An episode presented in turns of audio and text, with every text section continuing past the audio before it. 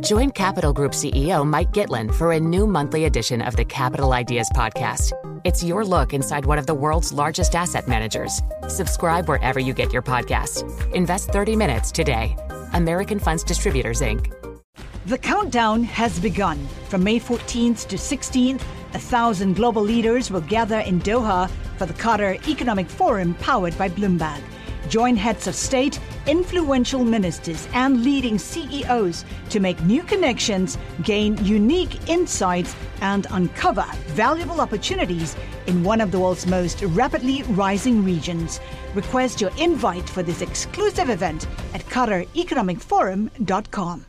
Ari Sarker, APAC president at MasterCard, joins us. And, and Mr. Sarker, thanks very much for joining us. So, we do want to talk a little bit about the fintech uh, festivals that are ongoing, but I think uh, we'll take a broader look at first and, and look at consumer spending. MasterCard is in such a unique position, unlike a lot of companies which have a lot of uh, different factors playing on them in different countries. Uh, yours is probably a little bit more consistent. Where are you seeing some of the most healthy consumer activity in the Asia Pacific? Pacific. Well, uh, thank you, Bryan. Thank you, Juliette. Uh, pleasure to be here this morning with you. Um, I think the overall story in Asia Pacific is that in the post COVID world, uh, things are rebounding actually fairly strongly. Uh, and I'll talk this in terms of both domestic spending uh, as well as cross border. Uh, on the domestic spending front, I think clearly consumers are getting out a lot more. And if you certain categories like restaurants, entertainment, um, and being able to, you know, uh, basically be away from homes uh, is seeing a, a, a, clear rebound. And that is also reflecting in, in many corridors across Asia, which have now opened up for cross border travel. And uh, we're seeing that in a very aggressive cross border uh, spending that is increasing. Although I will admit that North Asia is, is still kind of shut out. Mm. Japan, Korea have been more recent uh, moves to open up.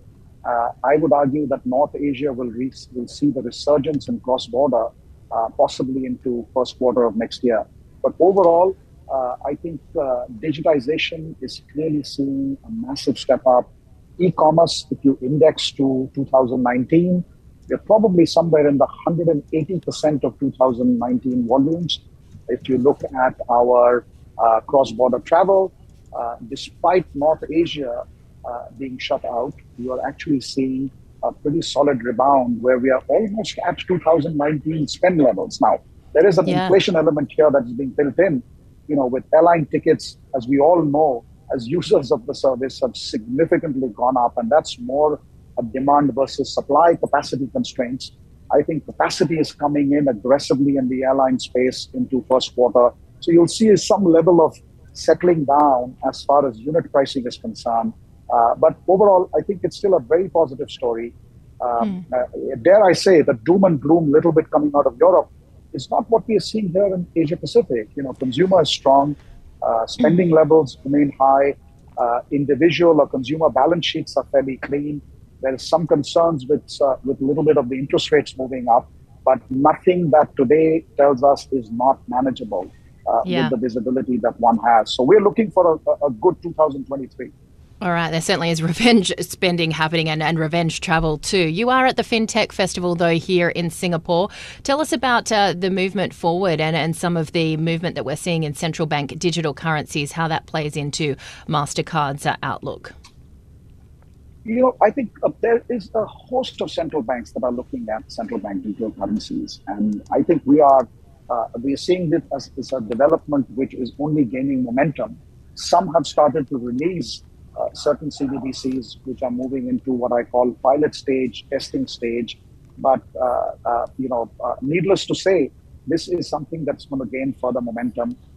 I think for us, we really see this as a development that will further click digitization in many of the economies and possibly drive deeper inclusion. Um, what is very clear the CBDCs will have a very profound impact in cross-border trade flows, which today is fraught with you know what I call the black hole of when money moves from point A to point B until it doesn't show up at the other end, which could be five to six days. You really don't know where it is and what the fee structures are. Uh, I really feel CBDCs will have a massive, massive efficiency uh, drive. as far as cross border trade flows are concerned. Now, whether you pay with a CBDC at a Starbucks, uh, I don't know. Uh, is it a solution? Uh, is it uh, is it a solution looking for a problem as far as retail uh, payments are concerned? Time will tell because there's enough choice today as far as retail payments in the domestic market is, is, is concerned. Uh, and therefore, we just have to see how, how central banks and others end up using it. But clearly, uh, you know, in, in wholesale trades, uh, there's a massive application uh, that's going to have for CBDCs. Let me ask you an oddball question. Um, you're the APAC president at MasterCard. You could have either gone to the Singapore FinTech Festival or the Hong Kong one. Why'd you pick Singapore? Well, for, for one, Bryan, it's it's a lot easier uh, to get in and out of Singapore. I think Hong Kong's just about opening True. up. True. And, and, and I think there's still an element of concern that you may go in, but can you leave? I think those are the real concerns.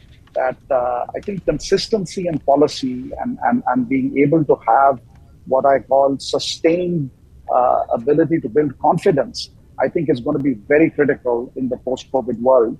And I think Singapore shines on that front, right? They've really uh, taken on the challenge in the post-COVID world. Uh, the, the, you know, they're not working towards a zero COVID policy. Uh, COVID is now pretty much endemic. You know, we're not worried about this as much as uh, as China is, and and I think that is going to build a lot more confidence of people to move around, and they know that they can come in and leave uh, without having the uncertainty of what the future might hold. And it's just better, isn't it? No, I'm kidding. I'm kidding. I'm not going to get you into that argument between Hong Kong and Singapore. Ari, we thank you so much for your time. Ari Sarker, APAC president at MasterCard, with us from the Singapore FinTech Festival. The countdown has begun. From May 14th to 16th, a thousand global leaders will gather in Doha for the Qatar Economic Forum powered by Bloomberg.